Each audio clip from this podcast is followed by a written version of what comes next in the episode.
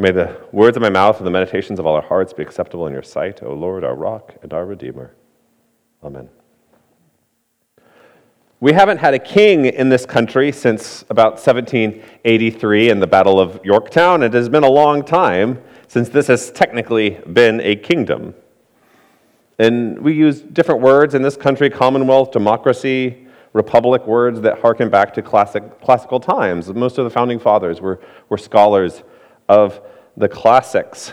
They, they studied, they were fluent in Greek and Latin. They studied those, those early church um, and classical figures, but they also studied um, Hebrew. And Hebrew, Hebrew scholarship came about just a few years before the founding of this country, and it was actually very influential on the founders of this country. They didn't just study the language Hebrew, but, Hebrew, but the governmental structures uh, in, in the Hebrew Bible, especially under Moses and Joshua. And they used the language of republic to describe what was going on there. This took place especially during the English Civil War because the people in England, a lot of like strict, very, very religious people, were trying to justify overthrowing the king and trying to understand what that meant. And so instead of, so they looked to the Hebrew scriptures to find um, reasons and justifications for it, and the reality that monarchy may be a sin, and monarchy may be something that you fight against. And in fact, in the, in the translation of the King James Bible, the King James, James I, James Stuart, who was very fluent in Greek and Hebrew and Latin, um, the passages he was most concerned about translation were in First, King, First and Second Kings and First and Second Chronicles, and the language about the Pharaoh, because he didn't want a lot of negative language about kings going on in the Bible that he was going to print for his country. These were lively debates, deeply um, invested in the, in the creation of the United States. But today we live in a country without a king, and we also say in the Lord's Prayer, Thy kingdom come, thy will be done. In a world without these ancient monarchies, what does it mean? How should we understand Christ's kingdom?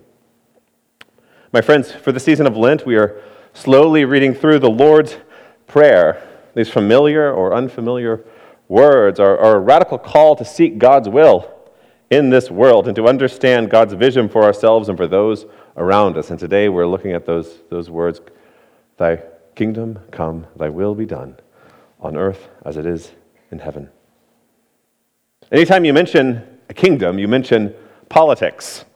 And I don't think it's not, it's not like this is the most comfortable thing to talk about politics. It's one of those things when you go home for Thanksgiving and you see your uncle and your cousins and you just want to bring up politics immediately.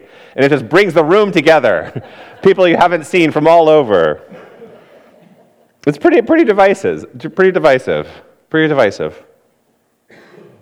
I mean, some churches are very into it, but they, they mostly want to, you know, promote their own secular view of politics and use the church as a marketing mechanism for that view, Christ becomes a tool to further your worldly ambitions. And the history of the church has seen this many times. Modern people who try to promote these values are no different, but to speak of a kingdom is to speak of politics, because politics is how people connect and relate to each other, how people are organized, how we are organized. And in, in the 1760s and 1770s, the people in the 13 colonies were really struggling with how best to organize themselves. There was a budgetary crisis in England after, after the, the Seven Years' War, after the French Indian War, and Parliament realized that the American colonists were not being taxed very much, um, as, as, not nearly as high as people in England. And they thought, hey, it's an easy way to get funds. You know, we're not really taxing them much. What if we, what if we raise their taxes a little bit? And as every government who's ever raised anybody's taxes a little bit finds out, people don't like that. they, they react. But we have these people who are trying, trying to figure out what does it mean to be faithful to Scripture, to God, and to be, understand how to be good and support the king, and others trying to be faithful to Scripture and God and to denounce the king. And denouncing the king was a pretty radical thing. They had to deal with a lot of biblical arguments against revolution, especially Paul in his letter to the Romans, chapter 13, where he says, Let everyone be subject to the governing authorities, for there is no authority except that which God has established. The authorities that exist have been established by God. Consequently, whoever rebels against the authority is rebelling against what God has instituted. And those who do so will bring judgment on themselves. Some, some people today have even said the founding fathers were disobedient to the Bible because they rebelled against King George. However, many people in the colonies found it easy to preach against the king by looking to the Old Testament, by looking to the prophets. Many of them were the descendants of Puritans who had won the first part of the English Civil War and lost the second part, um, and they had found refuge in this country. And I am showing an amazing level of restraint and not going in a 20 minute tirade about the English Civil War. So just, just, just share that. There's, there's, when we look to the Bible and we look to kings and rulers, there's plenty of imagery about them throughout. Imagery of abusive kings and tyrants. It's a pretty unifying thread throughout the Old Testament. Pretty much wherever there is a king or a ruler or emperor, there are his flaws are wide open.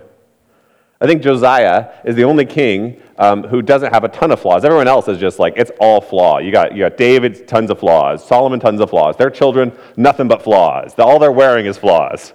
It's pretty bad. Uh, there's not a lot of good things to be said for these forms of government. And so when, when the founders looked to the Old Testament for inspiration, they looked to Moses as the lawgiver, as in this, a way to understand republican ideals of people working together under God. They saw a holy nation that didn't have a king. And yet Jesus preaches, Thy kingdom come, thy will be done. In the Lord's Prayer, it is a political claim.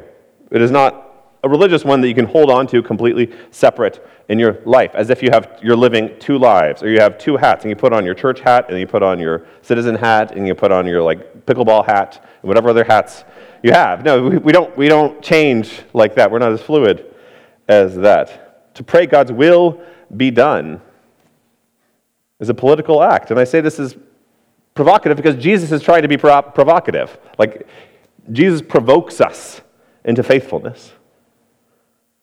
And, and the word he uses, basilei, is one of those Greek words you can't, there's no um, ambiguity about it. Like it's kingdom. Like that's, that's what the word means. To call for the coming of God's kingdom is to call to displace the politics of this world. This world is run on scarcity. There are limited resources, and the people who possess those resources and control those resources have great power. And Christ is calling for something new. One of the ways I always like to think about this is if you remember from you know, elementary school, usually it was like the story of Archimedes. And Archimedes was the great mathematician who was trying to figure out how to measure the volume of an object that he couldn't like use string to measure. And he was so confounded and confused. And then he was taking a bath and he noticed how his mass displaced the water in the bathtub. And he realized he could measure the volume of the object by putting it in the bathtub because of the displacement of the water. And he jumped out of the bath and he ran down the streets of Syracuse screaming, Eureka, Eureka, naked. I found it. I found it. I found it. That's where Eureka comes from. It's a naked Greek guy in, in Syracuse, um, Sicily. But, but it's this displacement, and this is what Christ is calling us, is for God's kingdom to displace this earthly kingdom, like a body in water displaces the water. Displaces the water. The calling of the kingdom of heaven to come displaces the kingdom that is already here. Whether or not they have a king or a governor or a president or a prime minister, they're displaced because they're not eternal. There is no president in heaven. There are no governors. There are no city councils. There are no elections. There are no any, any of those things. No major, mayors. All, these are all tools for a time, such as this. God's will displaces as well the will of the world, but it doesn't displace our will. And this is the key thing that what's going on when we say, Your will or thy will be done on earth as it is in heaven. We ask God's will to merge with our own, to transform it, to cleanse it of, of the broken desires we have, desires of destructiveness, desires of, of, of doubt and pain, to heal our hearts. When was the last time you witnessed the way you understand the world displaced? Because that's what it means to have the kingdom of God come, is that the way you understand how the world works is displaced and replaced by another way. When was the last time you witnessed your worldly desires displaced by heavenly desires? This is the call every time you pray the Lord's Prayer. It's a radical call, an enormous call, as big a claim as anything you can make in your life. It is a call to a changed life. And sometimes by repetition, we make this call ordinary and plain. We domesticate God's will to fit inside our own self conceptions. We domesticate God's kingdom to make it fit inside the status quo that we live by in this world. The kingdom of God is not, is not vague, it's concrete. We see what it looks like in the Sermon on the Mount, where, where the Lord's Prayer takes place, what God's kingdom looks like in reality. And we see how far away we are from it so often. The Beatitudes, especially, blessed are the poor in spirit, for theirs is the kingdom of heaven. Do we feel like the poor in spirit are blessed in the, our world right now? If they are not, we are not yet in God's kingdom. Blessed are the meek, for they will inherit the world. Are the, are the meek being blessed? right now. Over the last 2,000 years, many Christians tried to bring about the kingdom of heaven by bringing about their own kingdom and calling it Christian. This is not what Jesus is talking about. To pray, Thy kingdom come, is to let go of ambitions to power and authority and offer to Jesus all that we have. Since we desire power, authority, and autonomy, that is the essence of human pride, but had Jesus exercised power first, we would have followed him only out of admiration for his power. We would have followed him hoping primarily to gain a shane, share of that power. Give me some of that good stuff, Jesus. And the logic of the cross is that victory does not go to the strong, but to the just, to those who submit to the justice and the power of God. To pray, Thy will be done, is to let go of ambitions to self righteousness and goodness apart from God. To pray on earth as it is in heaven is to pray that all of the cosmos is unified under the lordship of Jesus Christ. Pray that God is here for us. The Lord's Prayer is a radical prayer. My brothers and sisters, in the season of Lent, may you open yourself up to its power. May you seek to have your world displaced a little bit. May you seek to be transformed here and now. Pray, Come, Holy Spirit. Pray, the kingdom come, thy will be done. If a prayer of conversion, it is a prayer of conversion and transformation.